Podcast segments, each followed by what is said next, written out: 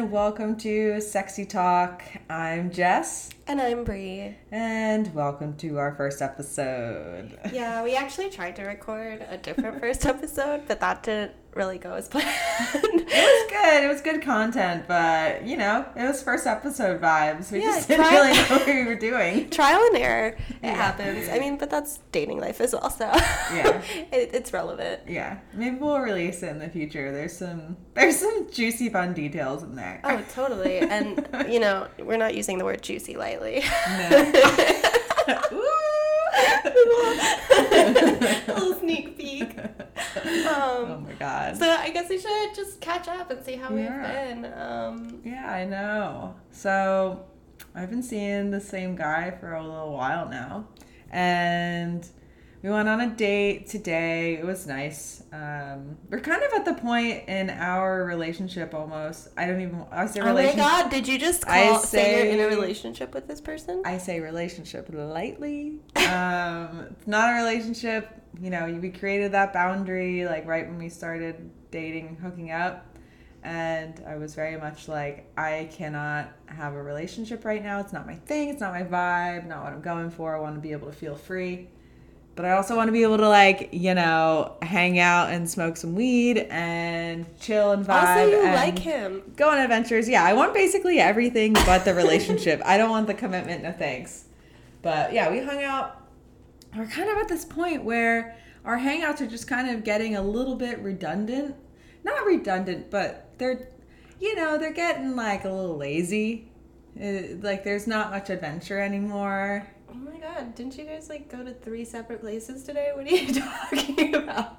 I mean, yeah, we went a bunch of places, but like, I guess that ex- it's the excitement that's gone. You know. But that's that's I mean completely normal once you've been seeing someone a lot. There's nothing like that first date rush, you know, like the Yeah. nerves and everything. You're like comfortable around this person. They've seen you naked multiple times. Like yeah, thank God. um, yeah, so we're at that point where the excitement's not there, and honestly, like, uh, you know, I, I mean, I'm enjoying it, but I'm also trying to like not rock the boat. I get that. That's really difficult um, because you always want to be very clear with the person that you're seeing, whether or not, like, you just like communicate your boundaries and I think that sometimes when you try not to rock the boat and then try to set these boundaries a certain way, it ends up backfiring in your face. But Yeah. that's me being biased because I'm salty today. Right. But anyways, yeah, we went we went around to we got some smoothies and then we came back here and you know, like our first few dates uh, were very adventurous and like I mean, I guess there's like so much adventure you can do before like you start to calm down a little bit and you exit that excitement. But I don't know, I kind of want to feel excited like all the time, you know? yeah. So I think you should communicate that with him, honestly. I know it's a weird thing I mean, to communicate, true. but like, how is he supposed to know that you're feeling that way? I know. I mean, he could be feeling One the same thing way. we've realized about boys is they are not mind readers, but neither are we, so. That's true. Yeah. But that's been good. There's no one else on the on the docket right now for my hookups. I was actually supposed to have a sleepover with some rando farmer boy to like uh this past I past do weekend. not like him. I know you don't. He's like He's hipster so from uh, hipster. He like it looked like someone vomited hipster all over him. Damn. I'm so sorry. Wow. I walked in, saw those like flame Converse, and Damn, you remember those? yeah, it. I, I his outfit pissed me off, dude. Like, it, uh, his pants were way farther up his ass than mine are. Oh yeah. I know. Like, I just can't. I just can't. And he he, refuses to like. He's using cassettes. Is that Oh, I what they're know. called? Yeah, Yeah. cassettes. and like we have Spotify. you Yeah. know, it's really easy to get an aux cord.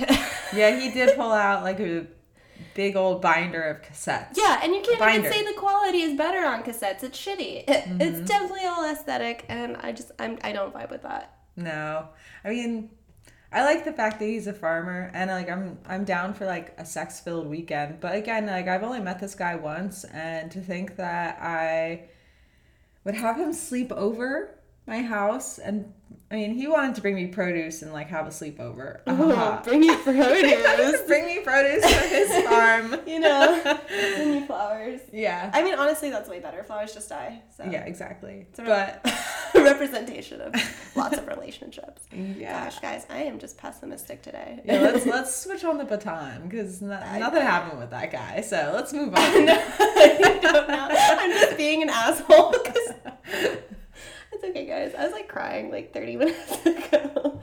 Um, so like I don't know. I, I, I would it would I call it my dating life if it's just full of breakups? And that's still part of it. um, so my partner, or I guess ex partner, still getting used to that.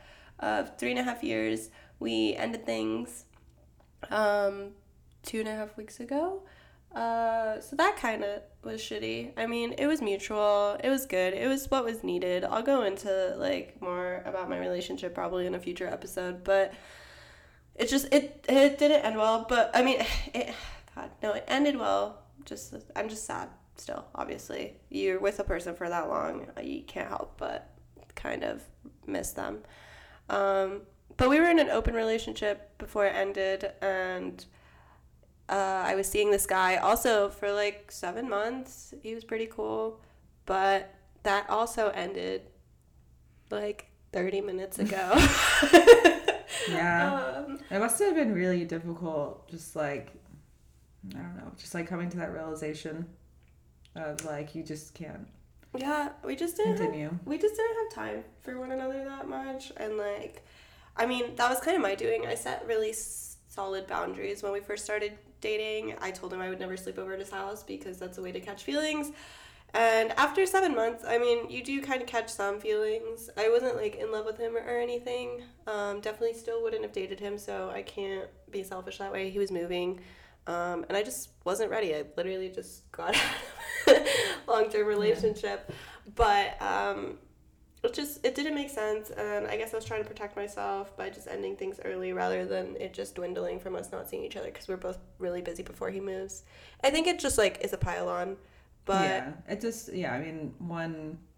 One hard thing on top of another really hard thing. yeah exactly i think i'm just now needing to like be in a relationship with myself that does not mean i will not like be having sex i definitely need to get laid honestly like this is It's part of your health. I need stress. I need my stress to be relieved. Um, and I need to move on. Yeah. And you know, there's healthy ways to do that. I'm not the an expert on like what we should be doing to move on, but I know what works for me, and distractions help me a lot because if not, I'll just sit there and be sad. Um, Yeah. And we've been we've been actually doing a really good job. We had like a really fun past few days, Jess and I. Mm-hmm. Like um, we're both vaccinated, and we've been going to vaxxed parties. Yeah. They're not really labeled as that, but everyone there is Mm-hmm. vaccinated, so it works. Um, it feels really good to be around people again. I remember I was talking to someone last night at the party about how like it was just cool to meet new people as a single Mm-hmm. individual person because that was part of the reason my relationship ended was I lost my sense of individuality. Mm-hmm. Um, so it's really cool, and I'm, I'm excited for what the future has in store. I'm just a little raw right now, so if you hear me being a little bitchy through this episode, it's it's it's it's good. I'm fine. It's fine. It's all good. we're we're good. It's all temporary. It's all temporary. I mean, yeah. I'm just I have here Jess here, you know, helping me at every turn. she even asked me, she's like, Have you been communicating with um your ex? Would I be disappointed? Like, yes. It's hard to stop communicating with the people that you care about so much. I've been thinking about recommunicating with um with my ex for honestly like I think that you talk telling me about your ex has kind of reopened a lot of my old wounds in, Oh, uh, I'm in a way. I mean, it's okay. like it's better to feel it and be able to move past it than to not feel and then have it all hit you at a certain point, but yeah, I've totally wanted to reach out. It's really difficult to not do that. It's just such a normal part of your life to constantly feel like you have someone by your side that you can talk to all the time. And then to turn that off, it's like nearly impossible. Yeah, it's really hard to find that trust in someone else, especially because it took a long time to get to that point with your partner, probably. I know that's how it was for me. But it's okay, guys. Masturbation is key. Yeah, I mean, as you said, we're dating ourselves, so Yeah, exactly. Um, I'm not gonna lie, Jess. You know when you came in today with um you your date, and I like got up and slammed the door. I like lied and told her I was putting on a different shirt, but I was totally masturbating. I was like, I had no idea. yeah, yeah. I, I mean, that's I, I hope not. I mean, you were you did come out in the same shirt that you were wearing earlier in the day, so I was like, weird. I was like, I just put it back on. I like ran, dude. I ran and slammed that door as soon as I heard you guys open. I was like, shit. um, Vibe killer. I'm sorry. no, I mean, I was done. Like, Oh, good. It was This good timing. It's just I was I I was just a little like I don't want to be caught masturbating by my roommate and her date. Yeah. Um, they I just wouldn't want to either. got back from thrift shopping, so like they don't need this right now. I just, you know, I was stressing out. I was all alone. I was like, and when you're sad, why not come? It helps. That's true. Yeah. Well, cheers to that. That was Cheer- great. yeah, I know. Cheers. To that. I mean, yeah. Remedy to sadness. anyway. Anyways, yeah, we have a great episode coming up today. Um, Bri has this amazing friend who happens to be a sexologist. Um, you want to say a few things? Yeah, we're going to be talking about many things today. We're going to get into ethical porn, Mm-hmm. finding our sexual identity, mm-hmm. um, my experience with one of her programs, mm-hmm. also play parties, because why not? You know, Yeah, oh I, I need to get into that, honestly. I've been wanting to. We both need to get into some play parties and. It's just going to be Jess and I, like, looking at each other across the room, giving ah! air high fives. oh no! Dude, this is how it starts. We're going to watch porn together for one episode, and now play parties? Fuck. We're getting way too close. It's all fun and games. it's all fun and games until we're both walking out of rooms with leather strap-ons. Or no. I don't know where this is going. Back, back to the I, I don't even know if the leather strap-on is a thing because it's like it's the part that straps onto you leather, but the dildo. Okay. Anyway, um, yes, we're gonna get in, get into those topics. And um, my friend Ayesha, she's incredible. I'm really excited to get into this conversation with her. Um, I'm really excited for you guys to hear this. I've learned a lot through her. I've gotten to know myself um, a lot through her programs, um, and I'll be sharing some. I guess not. They they were shameful at one point, but not shameful anymore. Stories throughout um, the podcast. We're gonna take a quick break, but um, we'll be back with Ayesha. See you soon. Or hear us soon. Hear You us. can't really hear see us, us, but but it's fine. We we we know that you're there. Hopefully, you know, mom. All right. See you soon. Bye.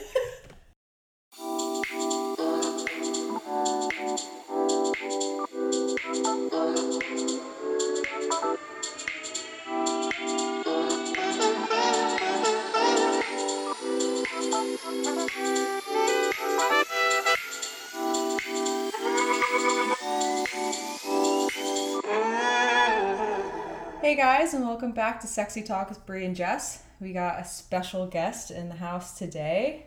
Yeah, I want to introduce my dear friend Ayesha Smutty Hussain. She is an author, sexologist, activist, and event producer, and we are so lucky to have you here. Yes, welcome. Hi, hi, hi, hi. I'm so happy to be here. Yeah. Um. So today we're going to talk about like a few different things. Um, I guess I should start off with how I met you. Um, I actually met Ayesha at Burning Man. She was hosting an ethical porn screening. And for those who don't know, can you define ethical porn for us? Yeah, I'd be happy to. So, ethical porn or responsible porn has kind of become a troubling uh, way to define it in the industry. So, a lot of times now I'll refer to it as indie porn. Um, but the, the concept around ethical means that it's made in an ethical way. So, the same as we think about sustainable fashion or sustainable food, that all throughout the process of it being made, people are being paid fairly. There's a lot of um, consent talks and contractual work that goes throughout the process of people becoming actors or even people who are on set. There are um, a lot of ways that people do, like talking about what's going to happen in the scenes. So, from start to finish, it is made with a lot of consciousness and ethical ways of people bringing about the production. Yeah. And then on the flip side, what ends up happening when someone's watching porn that's made that way is because the actors are comfortable, because the people who are involved are comfortable, the everything that's been put into it has so much thought behind it that on the other side as a viewer, you don't get some of those really icky feelings that you get when you're watching some porn that like, Yeah, oh someone she looks want to do this? uncomfortable. Yeah the, those kinds of things. So um, on the other side I, t- I tend to call it like guilt-free or feel-good porn because the way it makes you feel is that there's two people connecting on screen no matter what's happening. Now it doesn't mean uh, you know it's all soft and flowery. There i'm team throat bucking all day so i have that like when i have my events rough sex and BDSM is all part of it, but you know that consent and thoughtfulness has been put through the entire process. Which honestly made it a huge difference for me. I didn't even know that the like because I, I had experienced those icky feelings as well, but I didn't know that I was watching porn that like could pe- possibly not be made like with the stars like best interest at mind and that they were safe and okay. And then like once I had that kind of realization, I was like, wow, it really changes your perspective. And um, yeah, it was just it was a it was a great experience. It was like kind of my first introduction to like that kind of world as well. Um, so yeah, thank you for that. um, and you you just do so much. Like you you like put like wear so many hats. Um, Yeah, can you tell us about all the hats that you're wearing and what you do with your career and how that integrates into your like everyday life and you know your interactions with people and whatnot? Yeah. I mean, I think to to do a shout out to women in general. Women tend to wear many hats. We're really Yeah. creative. We have a mm-hmm. lot of things that we put out into the world and when you care deeply about something that ends up manifesting in different ways. And so the thing that I care really deeply about that sexual awakenings create harmony. And so mm-hmm. this is my way of creating more peace and authenticity and understanding in the world is to go about helping people have sexual awakenings. And so that will take different manifestations and different forms depending on who I'm doing that for. So, um, you know, if I'm trying to reach a really mass audience, writing is one of the ways that gets to a lot of people. And you can have a sexual awakening from reading a piece of work and having someone's story told to you. We're we're innately storytellers. That's how we learn things. It's how we understand each other. how information was passed down. In Of the past. course, of course. So it has a really long lineage, and it's actually how our brain functions. Um, even with data, you know, people think that you're looking at numbers, but we use the numbers to tell a story, and so it's really important. So writing is one of those things. Um, I also love gathering hundreds of people, strangers, complete strangers, into rooms and having them do a very vulnerable thing like watch porn, which, Which we people did. We did it so much Yeah. where we passed around a huge like like a ridiculously large bag of popcorn during it as well. It was like bigger than me, not even kidding. Like I'm pretty sure I could fit in that bag. um, and and be able to watch a thing that people typically experience individually mm-hmm. um, and do that in a room full of people and have all of the taboo and the shame taken away and that creates sexual awakenings for mm-hmm. people they understand it in a different way It takes down a um, lot of the barriers because that's so taboo. Like not it, even in like relationships with just your partner or mm-hmm. whoever. Like you're probably not watching porn that often together. It's very like different. especially especially because people have like different things and that kind of manifests in the uh-huh. porn they watch things that they aren't fully comfortable and i think like what you said giving them that space it creates a kind of a sense of safety and security in what mm-hmm. they're doing in that they don't feel shame around it and normalizing it which is mm-hmm. really great Yeah, yeah, absolutely. And that's really at the core of what I'm trying to do. I think that a lot of the disconnect in this world comes from people feeling unsafe. And when they don't feel safe, it's really hard to make a connection that's pure, that is of mm-hmm. our true sense of self. And so that's what these containers are for, so people can awaken to themselves and awaken to other people so that they can connect because when we're connected we feel like we belong and then it's easier and and more fulfilling to find our purpose. And that's the kind of thing that creates harmony because then people are really being of them tr- their true selves. Um, and then another way that that manifests is I work one on one with people in, in coaching and client uh, facilitation because some people feel safest one on one with another person. So I have all of these different ways that people can actually have a safe container to connect. And with writing, that's one person reading one on one with themselves. Some people find that to be safe. Yeah. Some people working one on one with me find it to be safe, and some people it's 250 other people in a room being able to share the same experience. That makes them feel safe. So, I think it's really important to have that. Thank you for doing this work. Honestly, um, I mean, I took away a lot from your programs. Um, yeah, the the coaching programs that I do, I do one coaching program called Love Lulu, which is what Bri is referring to. Um, that is meant to really foster a sense of community so people come in to that community because they they don't have a community in in their lives that they can be open and talk about all of these things with and it's very sensitive and it's very nuanced and so having a person who's leading that that says okay we're intentionally creating this space with safety Yeah. so that you can talk about these I- things It really worked. I like a um I just want to share a quick story of like one of the breakthroughs I had with you. It's like I remember one of the exercises it was you you asked the question, do you have a lot of alone time as a child? Um, did you like were your parents too busy to play? And things like that. And I started thinking back on it and it was like when my parents were both working and I remember I played and, oh, and you were talking about how how does that relate to your like sexuality?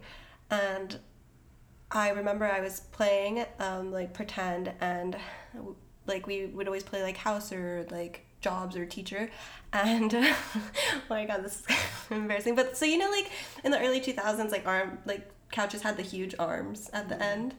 Um, I, that would be my motorcycle to work. I would ride my motorcycle to work. And one day i was riding my motorcycle to work and the ride felt a little too good. Uh, and that was like the first time I actually remember having like clitoral stimulation was being like five, six years old, riding this like arm of this couch, like pretty much dry humping it, pretending it's my motorcycle, and then being like, oh, what is this feeling? is this? And I do like, and that actually does play into my sexuality and that alone time that I had to play as a child. And it was just so interesting to see it connect and not really have that thought process before, but then have it laid out in front of me and see how everything's so interconnected and really does affect you later on in life. And it, it, it was just a crazy breakthrough. Definitely recommend the program, guys. um, but yeah, it, it created that safe space to be able to, because that's something that I would probably talk about in a more sh- like shameful way before because I'm like a child and I'm experiencing like this sensation. Also, I didn't know what I was experiencing, and when I did it a few more times because it felt good, my mom saw me one time and she was like, "Like Brianna, what are you doing?" And I was like. I, I don't know and i associated the feeling because i i'm pretty sure i had walked in on my parents having sex like um, my mom was on top. And so it reminded me of that. And i was like i associated it with marriage. And i told her i was like it makes me feel like i want to get married. And she was like Wow. and she was like no brianna don't do that. That is not for children. Blah blah blah blah blah. And i'm just like i'm sorry. And i remember feeling so ashamed and so bad. And it's just like it was, yeah. Yeah. So Wow. it, it gave me that safe space to be able to connect that. And finally um, kind of have some closure for that moment to where I shared that with my mom not knowing that it was wrong and mm-hmm. then being told it was wrong to having it shared in a group of people where it's seen in a positive light. Wow. What an identification of emotion. wow. It's a, it was a lot to unpack and that was just like what three days in. Wow. Yeah, that would you have ever thought about that in that way had you No. like not been doing this program? Well, I remembered that that was like the first time I felt that feeling. And I remember what it was like when my mom got really mad at me for it and the feeling of embarrassment, but I never thought about the alone time that I got that allowed me to get to that point, the playing by myself, the association of the shame around it. Um, yeah, so I, I knew I, I like I knew it uh, that it was a defining moment in my life for me, but I didn't really understand why or how I got there. Mm-hmm. And the, I feel like the program really kind of rounded out rounded out the idea of like how it came to be. Um, yeah. Yeah, we have a lot of things from childhood that really play into the core of our identity. So much of what our identity is and and that's what the Love Lulu program is is understanding that sexual identity has a lot to do with the full identity, the full holistic identity of who we are. Um, I really navigate from the premise that sex is creation. Um, Navigating from the idea that our sacral energy is the thing that creates everything in this world. If you want to get very bare bones about us being animals, when you procreate, that's the space that it comes from. But even this conversation, all of the things that we create, art, anything that we are doing is creation and it comes from that sacral place. So when you're having foundations of shame laid, then you take that into your sacral energy and that ends up being part of what you create into this world and especially when you're you're kind of drawing the conclusion the story around alone time and that being part of your play and then being shamed in your alone time then it makes you feel shameful for the rest of your life playing by yourself and finding pleasure by yourself and it not being connected to another person and or another partner or you know finding that that's the only way that you can do that. 100% and i definitely had a lot of shame around masturbation for a while and like i you know that that moment where girls take a second to look at their vaginas in the mirror like it took me forever to get there because the one time i did it i felt really wrong about it i was like oh shit i'm not supposed to be doing this Yeah. So I would be remiss not to mention that we have to use vulva because we got to use the right oh, sorry. terminology. Yes. So that the front facing that you would see would be vulva if you're looking Wouldn't in the mirror. see, like I mean, you got to really get in there if you're gonna look up Not, the vaginal like, hole the- to see not- the vagina. But like you can see the hole. You can see the hole is what I'm saying. but that's your vulva. Oh, okay. Yeah, the whole anything that is front facing that you can so see is, is your vulva. Yeah, so I we always have The to. vagina is inside. The vagina is the canal. It's Wow. it's the hole on the inside. So if you, Anatomy. so that so yeah it's that's definitely a really important part but that's part of the shame that we grow up with that we don't even learn the the correct terminology Yeah. because the vagina is akin to what the penis and and you know sacrum is um, because those are the reproductive aspects but the vulva is fully for pleasure. There's really no reproductive aspects and so we're not taught that in sex education because we're not taught about pleasure in this country specifically. So we we miss out on a lot of that understanding which you can just see from there how that spirals into more and more and more shame and taboo around those subjects. Yeah. um wow. But yeah Dude, that makes sense. Everything's so interconnected, and you don't like realize it until it's all laid in front of, like, laid out in front of you. and we're not mm-hmm. given opportunities to do this exploration you know because it's not an open conversation with people people aren't having these kinds of dialogues and you can be around you know groups of friends that you've had for your entire life and people not talk about sex but sex is such a core part of who we are Exactly. and when you ask people, who are you? You know, they'll come up with a number of different mm-hmm. things. But when the question I ask is, what is your sexual identity? Mm-hmm. And people fumble. You with did ask me that, and I was very confused. I remember we spent like a few minutes on it because I was just like, I didn't understand the definition, and it like because I kept associating it with sexual orientation mm-hmm. a lot of the time. How, um, how do you define it then? Like, what would you say? Like, what would, how did you answer? Like, uh, I guess, like, if it's not sexual identity, then. I honestly don't remember. She wrote it down. and I wish I could tell you I remember every single person who tells me their answer. But that's actually one of the things that I am researching. So, Okay. at the core of my heart, I am an anthropologist. Mm-hmm. I love people, I love studying people. And we have all of these identification webs. You know, we have Myers Briggs, we have horoscopes, we have all of these things that people attach their identity to, but most of the time, those have no aspects of sexuality in them. Mm-hmm. And so, this is actually the thing that I am researching of figuring out what is sexual identity. And to me, I want that to come bottom up. I want that to come from what are people owning about themselves. Sexual orientation has an aspect to do about it, but just as when I say who you, who are you, when you answer with your job like that is just one facet mm-hmm. of the the aspect mm-hmm. of who you are mm-hmm. and so to me that's what i'm researching and, and trying to understand is what does that mean but i i have a core sense that we have completely separated what sexual identity is from the rest of our whole you know mm-hmm. when you're meeting someone and they ask about you people don't ask about your orientation. We're getting to the place where people are maybe asking about pronouns, which is connected to sexuality in a sense, but that's not actually the core of what it is. Mm-hmm. And so to what happens when we completely remove that from the rest of who we are is it either becomes someone's full identity, right? People who are leading with this is who I am sexually because they've been so repressed by it and, and are fighting against it or people who never want to look at it, don't want to talk about it, don't want to explain it, don't want to think about it. And that's what happens when something is put on the side and not looked at as part of the whole. Mm-hmm.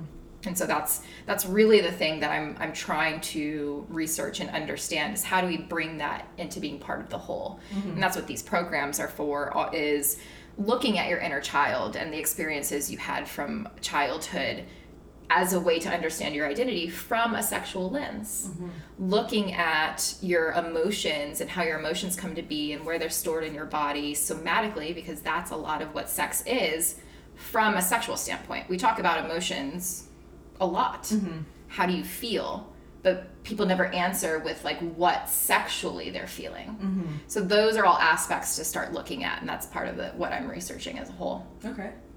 So if you were to if I were to ask you, what's your sexual orientation? Then like or my sexual identity. Sexual identity. Mm-hmm. Then what would that be?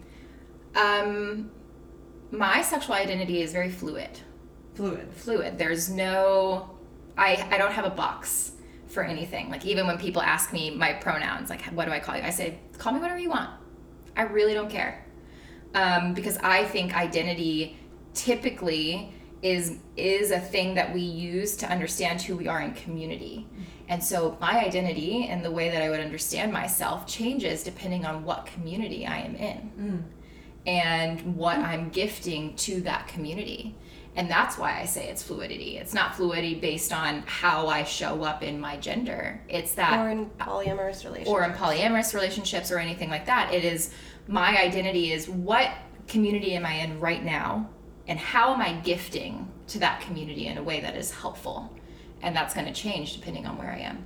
We, we kind of touched on this a little bit yesterday. We were getting pizza, um, or was it in the living room? But um, at some point we talked about it, um, even with like your various partners, you know, you're giving, they give you different things and you give them different parts of yourself. It's not that you're a completely different person or you change who you are to be around them. It's just as human beings, we are complex. We have many faces, we have many layers to ourselves, and some people vibe better with certain like sides of you than others. And so you have those spaces, and I think that relates into this with the community and that and that fluidity as well. Is mm-hmm. um, you got different friends for different things.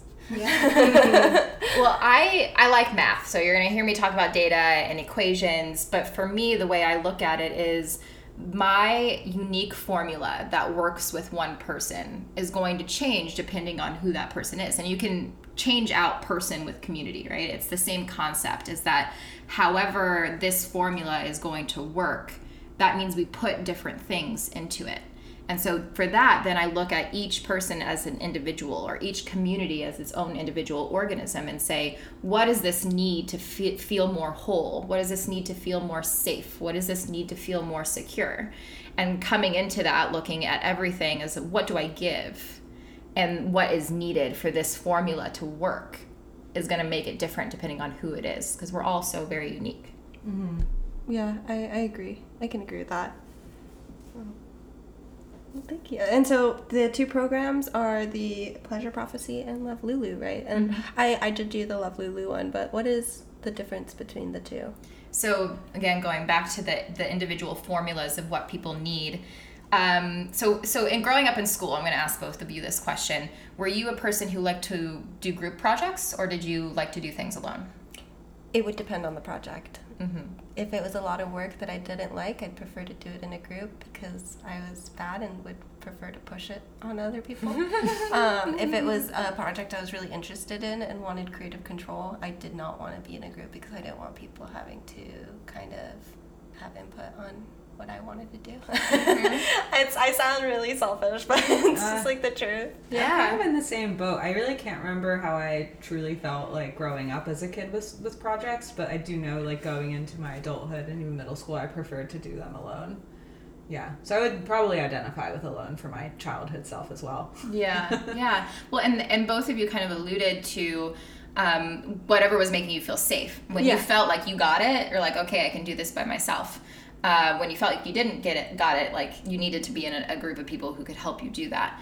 And it's the same when it's coming to discovering yourself and your sexuality. Some people feel more comfortable doing that work on their own. Some people feel more comfortable coming into a group. And so again, Yeah. it's about that individual equation. And so that's kind of where I start. So the pleasure prophecy is really about prophesizing your own future of pleasure. So that's an individual program. People do that on their own. There is communication with me, but I'm not as involved in the process. That's saying, okay, your your boundaries right now, what makes you feel safe is for you to do this on your own. You don't want to talk to it about about it to a lot of people. You want to have this journey and have the control and have the pacing and everything be on your own. So it's a self-guided program. Okay. The love Lulu, the word Lulu means the best of something. So oh, putting love in front of it is just the best of love. And to me, the best of love is really getting to the space where we are wanting to step out of our own bubble, our own safety, and share with the people around us. And so, Love Lulu is about being in community as you're going through this process. So, And you have more um, individual time with the, even though it's in a group setting, you you send uh, kind of affirmations every day. I Mm-hmm. got affirmations, meditation videos. It's more interactive with you. Yes, exactly. So I'm more a part of the process, and then the community is more a part of the process. So there's group calls and things like that. Oh wow, It's Yeah. really nice. hmm I I was going through a really hard time when I was doing the program, um, so I didn't really do the um, group calls or medicinal aspects, um, and you can expand more on the that afterwards. But yeah, I was just I was going through a lot in my life: depression, moving, um, relationship stuff going on. It was a lot. So, but even through that, I still managed to do it because you made it in such a way to where it could be adjusted. Which, um, it's like people. I want people to know that if you are doing it in a group, don't hold yourself to the standard of what other people in the group are doing because you can still get so much out of it in your own way. Yeah, absolutely. At the core of everything that I teach is actually about getting in touch with yourself. So it was really important actually and thank you so much for sharing that you were having, you know, going through a hard time because getting intimate with ourselves is one of the only things that's going to get us through those types of things. Mm-hmm. But also knowing where your boundaries are so that you're not pushing yourself too hard is a really important place. And so, you know, you're speaking to not doing the medicinal aspect. Um, part of the work that I do, which is related to identity, is working with psychedelics. And working with psychedelics really helps for us to be able to see things in a different light what it's doing neurochemically in your brain is kind of shaking up all of the neural pathways. So, in our brain, the way that it functions is we have different stimulus that creates basically a river. And that river, when that stimulus is continuously pressed on, gets deeper and deeper and deeper. So, for example, when you have one thought, I like the color purple. The more you think that thought, the deeper that that river becomes. And the deeper that that river becomes, more incorporates into your sense of identity. Mm-hmm. And so, what psychedelics actually do is they shake that river up and they kind of make it That's why people get all freaked out when they trip the first time. And they're like, oh my god, I'm being confronted with this reality that I thought was reality, but wasn't. But it wasn't. It was the world just- is crashing down. Everything is changing. it's just my perspective of what I was seeing. Exactly. And actually when when scientists look at brain scans of what's happening in the brain, it most resembles what happens in childhood brains when they're learning new things. Many different places of the brains is lighting up. And so you return to a childlike state which is why in the programs we go from working with inner child to working with more complex things because you need to build a foundation. But psychedelics help support that kind of uh, work and Yeah. that framework. And so we, in the Love Lulu program, uh, are supported by psilocybin microdosing program. Yeah. And the reason that that's really important is because I also think it's important for people to find a safe way to introduce themselves to these kinds of medicines. They're extremely helpful and we can have really, really integrated experiences with them. But again, it's all about choosing safety and consciousness. Yeah, and it's a it's a very small amount for those who might like be kind of weary of it in Mm-hmm. the beginning. Um, you actually don't really feel it Mm-hmm. until it, unless you like know. It's it's kind of just an extra boost of energy. I I wasn't seeing anything because I did try it at first, um, but as I said, I got uh, I was depressed for outside reasons, um, and I just you know right headspace. I didn't have the the space in me to make room for potential new information about myself because I was already I was dealing with my current situation and um, but it it's definitely nothing extreme. yeah. It's not like you're just eating a handful of mushrooms every day or every three days.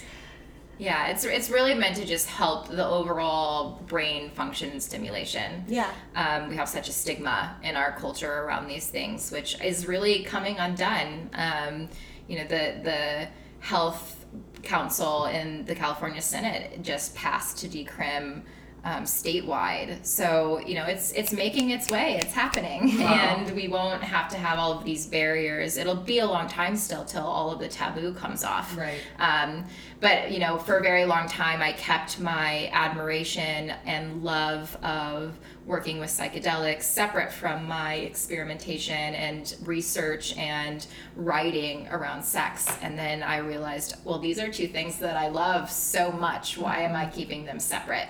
So I decided to combine them. That's amazing. Um, Bri also told me is uh, on a lighter note. She told me about play parties. Mhm. Um, do you integrate those into your work, or is that more for like for you? Um, can you go into that? Yeah, absolutely. Um, so play parties in in the function of producing a party with the intention that people will come to play. Uh, is a thing that I, I definitely do. I've thrown many of them. I've had basically I kind of go off of the idea that my parties are what you would see in Berlin, where like you can just go to the club and like people over there are dancing, people over there are fucking cool. It's like not a big deal. So any party that I throw um, is kind of one of those environments where we don't tell you what you can and cannot do. What we say is that trust is first, first and foremost the part of the event that is important. Trust yourself, and when you trust yourself, you're going to trust other people, and mm. therefore, then it can organically grow. Yeah. Now, some people are coming when you you take, of course, different communities together, right? And some people who know me personally, and they know that that is the permission granted.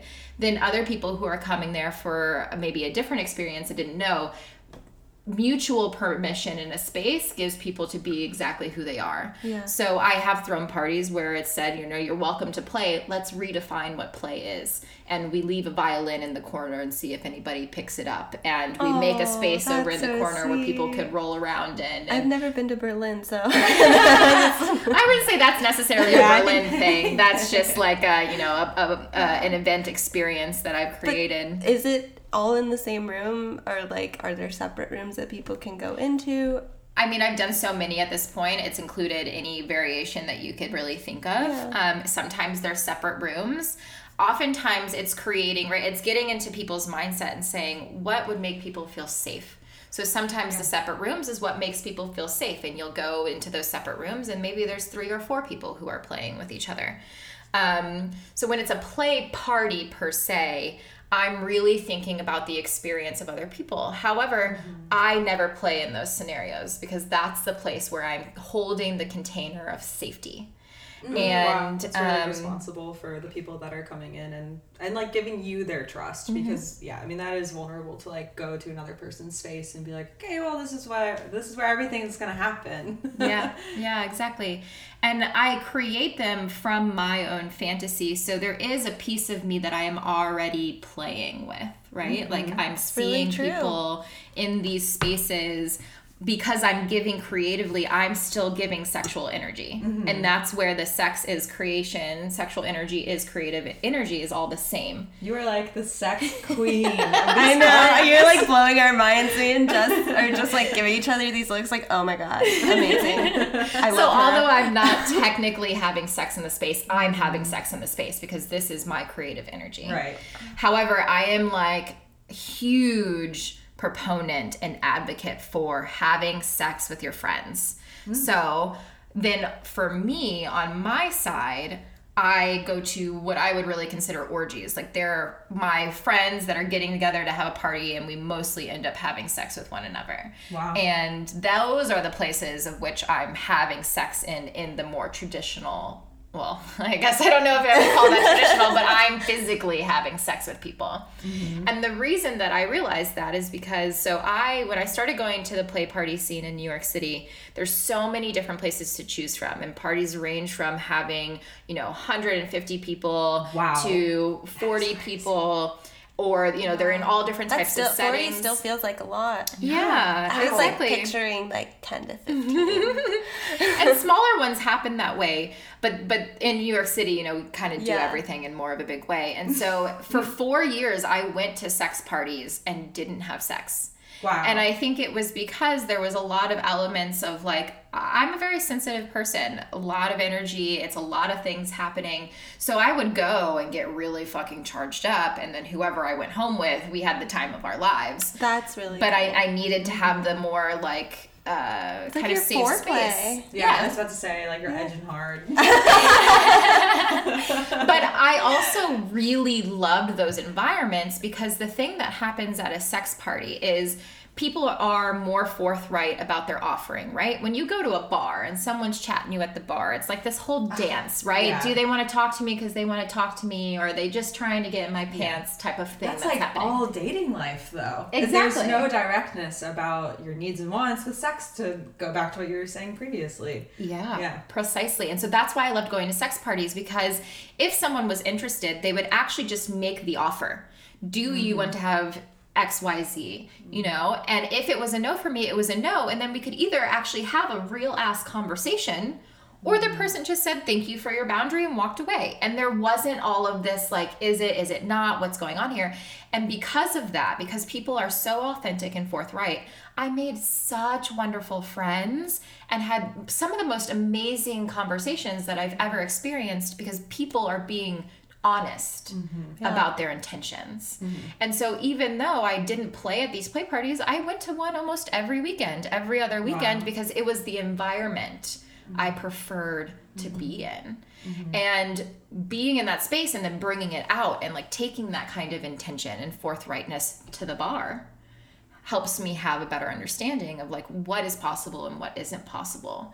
And so that was my experience for 4 years. And then I met a group of friends who didn't have all of the boxes around like what does it mean to have sex with a friend? Like will it fuck up a relationship? Will it not? They like totally blew all of those ideas out of the water. And I realized that actually having sex with your friends is one of the most safe places that you can be in to explore yourself, to Right. ask for the things that you want. so Because sweet. There's just a lot of respect there because you already have so much love and respect for one another already. Mm-hmm. Yeah, I mean, I definitely think that these play parties that you're putting together and creating all these space like safe environments, like I think we need more of that just to because I we can talk about sex as much as we want, but I don't think that the destigmatization, destig, stig, de, uh, you know what we're saying. I don't think sex is going to be normalized until people literally just have more of it and mm-hmm. more casual sex and, and, just have like, those experiences. Yeah. because it's it's honestly like psychedelics in a way it's like you have this kind of idea of what it should be. You could talk about what you might feel when you're on it or like mm-hmm. Whatever. But it's not. It's not gonna be what it is until it is happening. Sorry, I'm mm-hmm. just banging on my notebook. Do you feel that a lot of the the like tabooness around sex just comes from judgment that people place on other people because they're having sex? It's so interesting because it's where is that all coming from? Like we could talk our friends can talk to us about sex all the time and we're going to support them.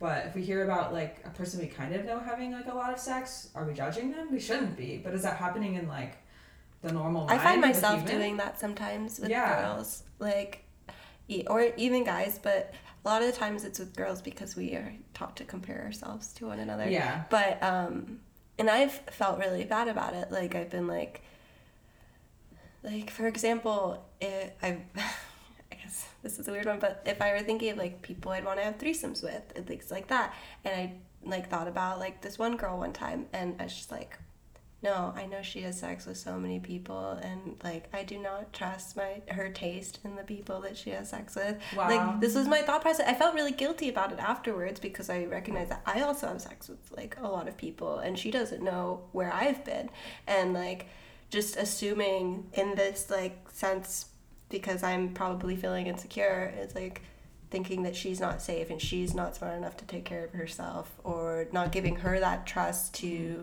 like that she's okay mm-hmm. you know? But i found myself doing that and having those judgments and i think they're kind of ingrained in us by society for a mm-hmm. while because you know it's a, a lot of what we do is learned behavior. And um, but you i caught myself thankfully and i felt really bad and I, I was like really thankful that i didn't say anything Well, thank you for sharing that. I think that that's really important because that's where all judgment comes from. It's when we judge ourselves and then we just turn it outward. Mm-hmm. And most people don't have that internal processing. So you walking yourself through that and realizing, like, oh, it's because I have been slut shamed. And I've been told that I'm a slut because I didn't do X, Y, and Z. And pain not transformed is transferred. So we just do it to the That's so next beautiful. person. Wow. And Yeah. i just you know, love the way you speak Aw, thank Can you, you. just like talk to me at night when I'm getting ready for bed and falling into my dream Yes, I can. I can. Use all your fancy words and alliteration. I love it. Read me in the dictionary. Yes, I can even bring this very phallic looking mic to talk into. That would be pleasurable for you. But it's it's I think one of the most important concepts that we don't understand. Like anytime we are pointing a finger, it is because we are unwilling to look at that thing in like ourselves. the when you point a finger, they're what is it? Four, three, three, Three pointing back at you, exactly. I forgot how many fingers I had for a second. I guess you could also include your thumb, but That- it's, but it's pointing up. another- That yes. one's at God. um, and that I think that that's where it's, it comes from, and it takes a really courageous person. It takes a big act of courage to take a step back and say, "Oh wow, I'm I'm saying this about another person. Where am I actually saying this about myself?" because I I was totally slut shamed growing up, and it's part of the reason I picked smutty. Um, you know, the first part is smut, which is porn, and then adding the ty on it is like my my like node to my life growing up, where I was Thank you. yeah constantly being called a slut, but taking it back and being like I'm not gonna let this be something that I do to other people or, or anyone else in my life. Um, because I've definitely had those moments as well of like getting in that spiral of thinking about, you know, who is this person? Where have they been? You know, when I've gone through, um, you know, having STIs, the first thing that kind of comes up in your mind is like, who did I get this from? And, and where Who did that come from? them? And like, that's not a helpful thought process. You know, that's just trying to put off this blaming and it's like no we one put needs ourselves to be in that situation. well, also, but there's no blame around an STI, No. right? Yeah, it's you like, can't blame some like yeah. and you can't even blame yourself when you get a cold. Are you walking around being Yeah. like, "Oh, who gave this to me? Who did this?" I mean, it's what's interesting with what's happened this last year is like that kind of finger has been pointed with this new illness, um, but it's not helpful. It is not a helpful thing to be doing to be trying to follow a, a line. It that is just slut shaming in a different form. Yeah, because we don't want to feel that shame on ourselves. Exactly. Mm-hmm. Yeah. When there's really no shame to be had. So I mm-hmm. think with sex it's it's even more prominent because we don't talk about it enough. Mm-hmm. And you're totally right that the the experience of these things are really the only thing that's going to make a huge difference. Right. Yeah. And I totally had one of those scenarios. Um, I had a partner where where the porn cinema started was I had a partner. We had gone to Oh, a Montreal. porn cinema. Yes. Oh wait, this is what what, is we a porn talking about cinema? at Burning Man that No. you guys all got together. Is so is that what it's called? Well, so um, my my event production company, The Violet, is Yes. Okay. um, a pop up porn cinema, and so this idea actually came to me after I had visited Montreal with a partner and some of his friends. And he was the type of partner who loved to surprise me with things. He was just really good at doing that. However, sex in our lives was a really shameful aspect. He was the best sex, hands down, that I had ever had in my life. But he never wanted me to tell anyone about it. I couldn't talk to my friends, I couldn't share any stories. And that made me feel really uncomfortable. But we had that agreement with ourselves, and so I honored his boundaries. But we went to Montreal one time with a group of his friends, and he surprised me by taking me to the porn cinema there because he knew that I would like it. And, you know, we had this really incredible experience. So, just a theater that shows porn. Okay. Yeah. Wow. wow. Yeah, and we ended up having sex in the theater. It was one of the most amazing orgasms that I had ever had. And when we left the theater, we were both raving about this experience because we were in a space where other people were also having sex. There was no shame about it, no one was batting an eye, and neither of us had been in an experience like that. And coming out of it, like I could tell how much he had changed. We went to the apartment to be back with his friends, and his friends were like, You two are glowing. What the fuck did you just go do?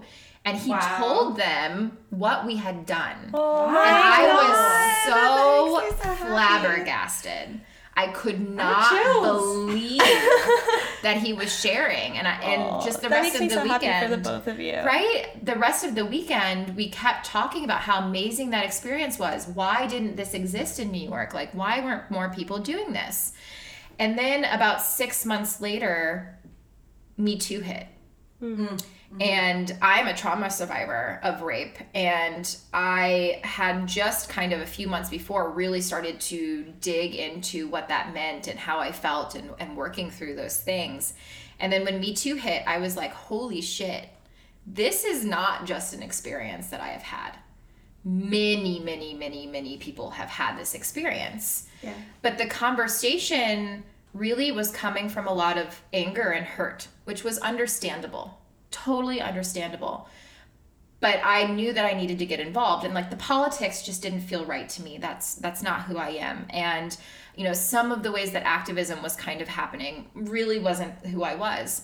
And I realized that I wanted to change the narrative by helping people to have fun, like I had, by going into these experiences and just having them completely shattered when you didn't know that that could happen and having more freedom and as watching my partner have more freedom. And so one day I was literally having a shower. Like, you know, they say, like, your best ideas come to you in the shower. Like, this mm-hmm. really happened to me, where I was having a shower and I was like, you know, here's what I would change to make this a little bit more inclusive. And this is what I would change to make it a little bit more, you know, sex positive. And this is what I would change to do this. And I was just like, holy shit, I should do this. Mm-hmm. Like there's no reason that I cannot do this into the world and and help invite people to feel safe to have these experiences. And because at the end of the day, what made my partner feel safe to do it was he was doing it because he knew that I would like it, mm-hmm. right? So I was at that center point of him going out of his comfort zone to do a thing. And I just kind of knew that like I could make an environment for people to experience that based off my sense of safety and my comfort as a gift to other people. So now you are doing porn cinemas, or does this link back to the sex parties, or both? Both. It's all, right? Yeah. We, we're women. We wear mini hats. Um, Do it so all. it all- all started the with with the porn cinema and i traveled around to different places and had events and gathered people into rooms and then i joined a collective of other women who were also kind of in this same space of creating these wonderful events where people could experience outside of themselves. And we really we traveled the world. We went to london. We went to different places hosting these events. Um, and then covid hit.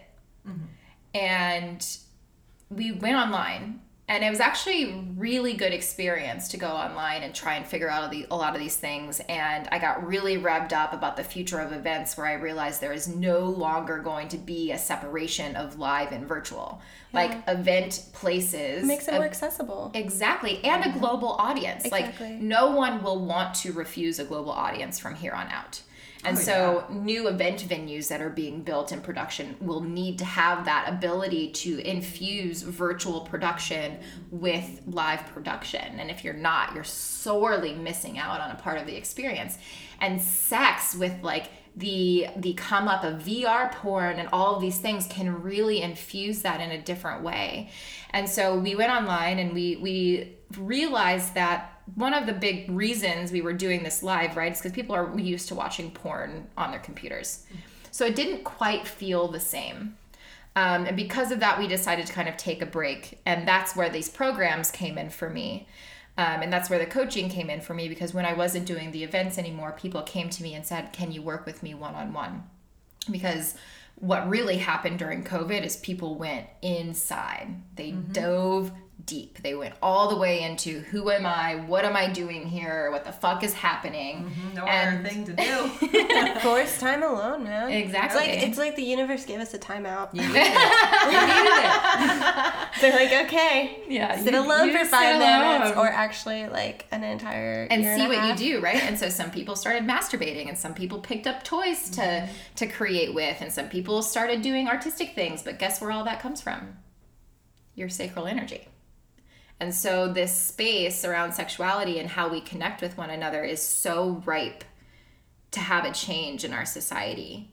Is so ripe for us to do something different with how we connect with each other and a really big space where we can say we're no longer doing and participating in shame and rape culture and, and slut shaming and taboo because we can leave this space of being by ourselves and decide how we are going to connect with each other Yeah. and so um, i'm really excited to have a porn cinema eventually i know it's still we in the will future for sure be there. we will be at the grand opening.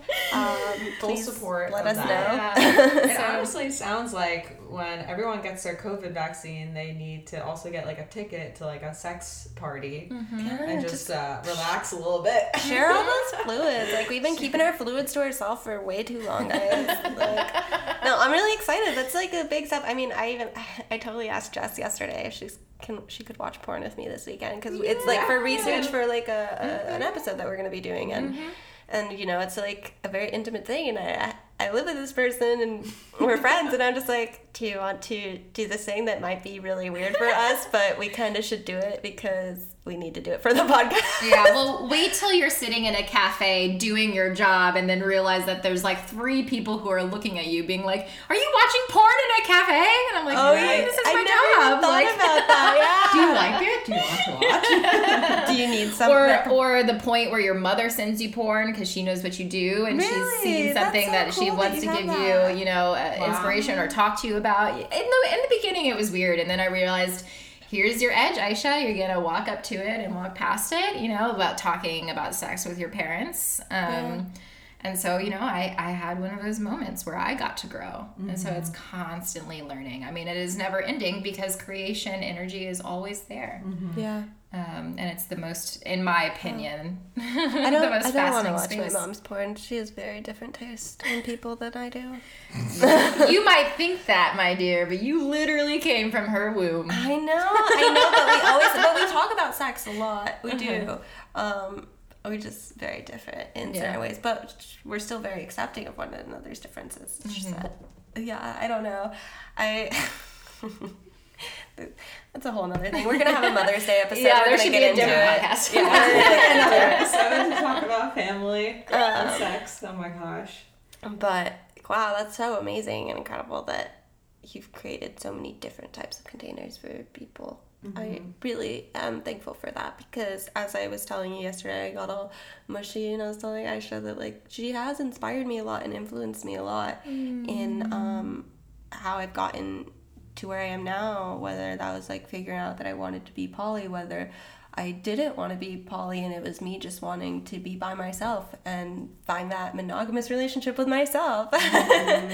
like emotionally speaking. Um, obviously still like to get sex from other people and not just my vibrator. Mm-hmm. But um, yeah, it's so thank you thank you for that yeah. it, i've genuinely learned a lot i feel like there's times where you know we, we sign up for these things that people consider like self-help right mm-hmm. and these programs and we read these books and there's every which way about things and some of them just don't stick but yours genuinely stuck with me and i've applied a lot of what you've taught me to my relationships and to how i view and how i view myself and my sexuality and mm-hmm.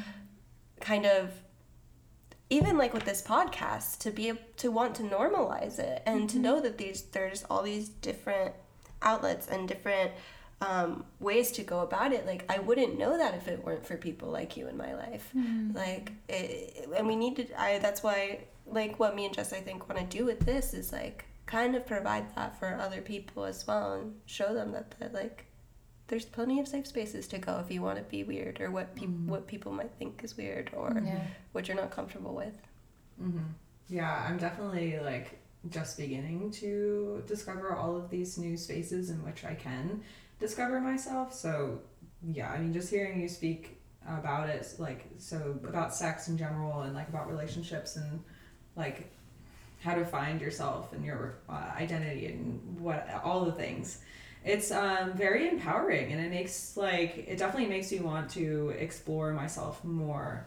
Uh, but yeah I, I never really had a community to do that. Just like yeah talking about sex was not a thing with my family. Um, and i think a lot of it was super repressed when i was young. Um, so I don't know. I'm looking forward to our conversations more in the future. And like, bottom line is, I would love to try your program, um, but I definitely feel like I need that that time with with you to just like talk about it. Um, what would you recommend? Should I do the Pleasure Prophecy or the um, Lulu? Yeah, I mean, I'm so grateful for where you both are, and thank you, Bri, for that reflection. It's just that, like, to me, this is what we're all doing here is to like have this discovery. There's like nothing more fun in our mm-hmm. lives. And also, thank you for creating this and putting it out into the world. People can be on their journey and follow in step with you all and feel like they are not alone in their journey because you two are having the courage to put this out there. And it's really important. It's so important. And I think people think that they cannot individually make that difference mm-hmm. and they can. And so mm-hmm. thank you both for really believing that. Oh, thank you. I mean, it's a um, process, it's learning. Like we, we definitely are not experts on anything. Mm-hmm. Um, we, this is learning. We're learning so much. There's no such thing as, well. as an expert. No. Anybody comes to you being like, I know all the things, go as fast as you can in the other direction. I am constantly, constantly learning.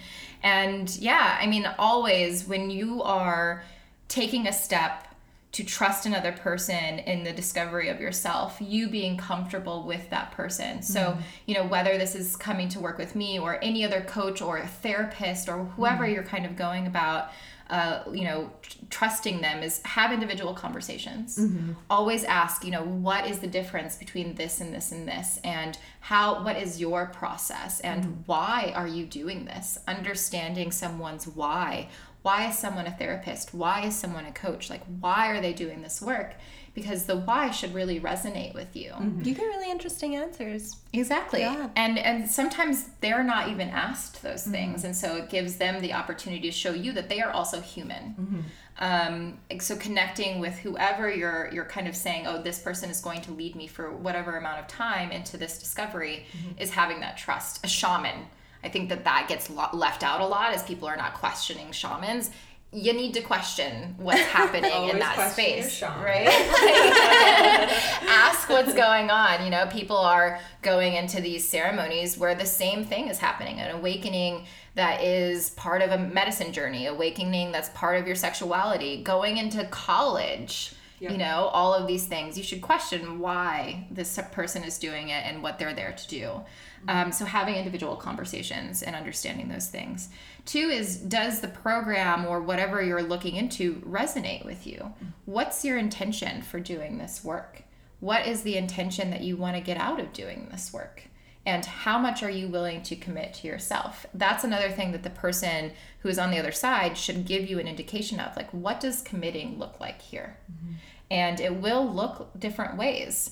Um, you know, every energy that we put into something is the way that we commit. So, money is one of those ways, understanding what your level is of commitment in terms of money is, and knowing that your commitment in money is your investment in yourself um, your commitment of time.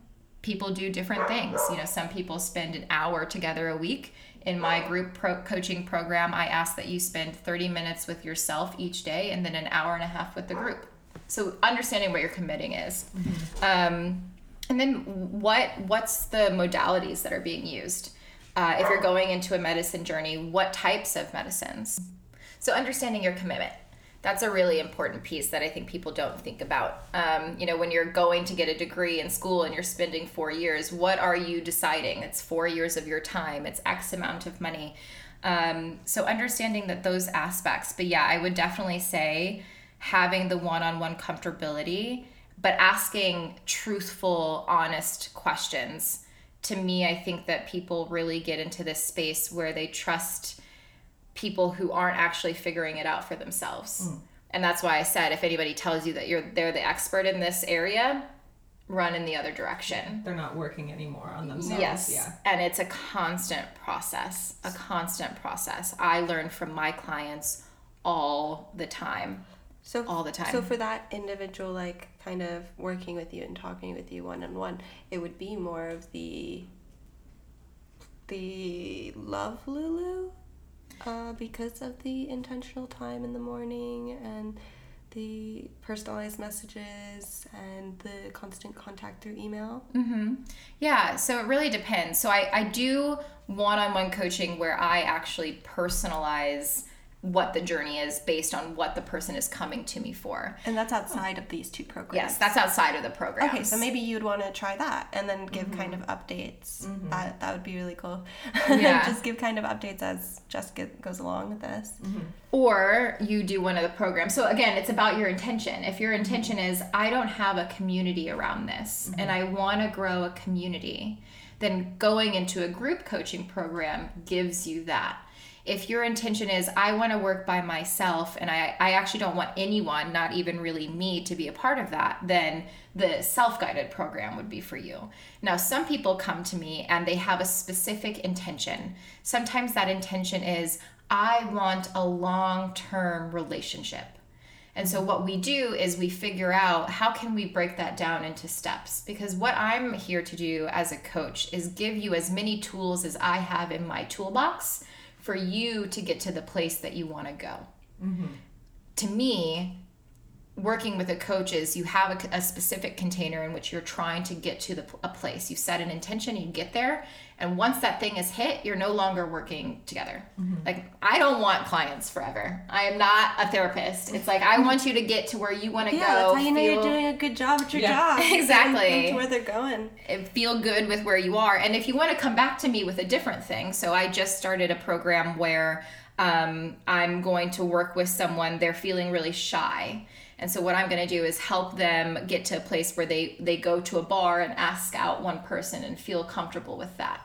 Mm-hmm. Then when they get into that flow, the second phase of us working together is going to be what do you do when you get in that relationship? And how do you formulate a very strong secure bond? Mm-hmm. So we can work together in multiple fashions and you can do that with a coach where you're saying okay first my goal is you know to to be able to find an orgasm now my next goal is how do i learn to squirt now my next goal is Dang, I'm gonna have to hit you up again. I, I want help with orgasming. Uh, that'll be a whole other thing to talk about as well. But like, yeah, I'll So hit the- you up. yeah What do you have a specific intention, Jess? Yeah, I just want to be more comfortable with sex um, and feel more comfortable with exploring different ways of having sex with people that I'm meeting now, not being in a monogamous relationship. And I just generally like having fun during sex.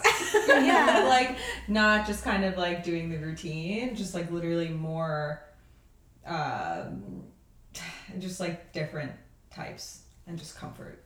because I think a lot of what holds me back from enjoying sex to its fullest potential is not feeling comfortable exploring like different poses, different like forms of touch, different forms of foreplay, like I don't know what I can do for my partner, what like my partner is doing for me, and how I can communicate that I want it done differently. Like there's a lot of roadblocks that I have up that I want to take down. Mm-hmm. Yeah, and that would So- go under the sexual awakening umbrella, right? Absolutely. Mm-hmm. I mean, almost anything and everything has a sexual component to it. So it's like people come to me and they're like, "Oh, I'm feeling really stuck at my job. Is there something?" And yes, because sexual energy is creative energy. So if you you have you can really use sex as a healing modality for many things. And when you're you come to me and you say, "Oh, I would like to feel more comfortable having sex." When you get more comfortable having sex, you can only imagine how that flowers into the other parts of your life and Oh. feeling comfortable everywhere else. and confident. Yeah, like, and When you're comfortable showing like your best and most raunchiest side of yourself, it's like that's gonna that's gonna go into your everyday life. You're just gonna feel comfortable Yeah. all the time. Yeah. I think yeah, like we were talking about it yesterday. Even with like like for example, I have a, a thing with sex being messy mm-hmm. And like getting dirty and stuff like that. And it's like you were like, sex is messy. It's dirty. Like you clearly are like finding these things because of like I you know it's like tied into specific thoughts or ideas or previous experiences I might have had, and it's mm-hmm. like. Yeah, I think it can manifest in so many different ways, right? Like from mm-hmm. not wanting to try different things to feeling grossed out by something. Mm-hmm. Absolutely. And the way we do one thing is the way we do everything. It, So- I, I am that way in life. I, I won't let Jess drink out of my drinks. Yeah, so you know, if that's a thing that you feel comfortable with and is a line that you want to draw, that's great. But it's about feeling comfortable with it, you know? Mm. There are many people who have kinks that they feel ashamed about. And imagine Yeah. being able to come to someone and be really open in that space and not feel ashamed about it. You don't have to go around telling everyone that you're into golden showers, but if you are good with yourself in that space in a sexual context, feeling comfortable in other places is going to be really I, happy. I wish you guys could see our faces right now. I did not know what golden shower was. I was Oh. like, oh, literally, who wouldn't love a golden tub? Like that sounds great. I remember Just at watching- Folsom Street Fair, I watched some guy peeing into another guy's mouth. Dude, watching Jess's face, like I wish you guys could have seen it. It looked like she was having like this epiphany, but then just went into like disgust. I mean, whatever floats your boat. yeah, Yeah, like- can't can't whatever. yum. But also, no, I love that imagine she says that. Imagine being so comfortable with yourself that even hearing that mm-hmm. someone thinks that that is gross mm-hmm. doesn't move your needle at all. Mm-hmm. And like that is the type of comfort that I aspire to give into this world. Um, because that's what I want. I want for no one to feel upset if someone thinks the thing that they are doing is gross, you know? And for the other person to not feel it's gross. It's like both sides actually have to own that equation for it to mm-hmm. dissipate. Mm-hmm. And I think that that's really important. Mm-hmm. I think that's a lovely note to start wrapping up on. Yeah. Yeah. Also, the dogs are going insane. Yeah. They want us to end. Our house pups are getting a little. They're just gonna be part of the podcast Yeah. from now on. Um, but thank you so much, Ayesha, for like sharing this. We'll definitely want to have you on again. And Oh, honestly, if anyone has um, questions for Smutty, please like let us know so we can talk about it on future episodes. Um, can you give us your um, handles to reach you at? Um, Yeah. So the so the easiest one to get me is um, at Smutty Hussain on Instagram. Although I do not really promote the Facebook uh, universe, um, it is the is the one that I share kind of most readily on. Um, otherwise, fucking email me. I love a good email. So you can get me at smuttyhussain at gmail.com.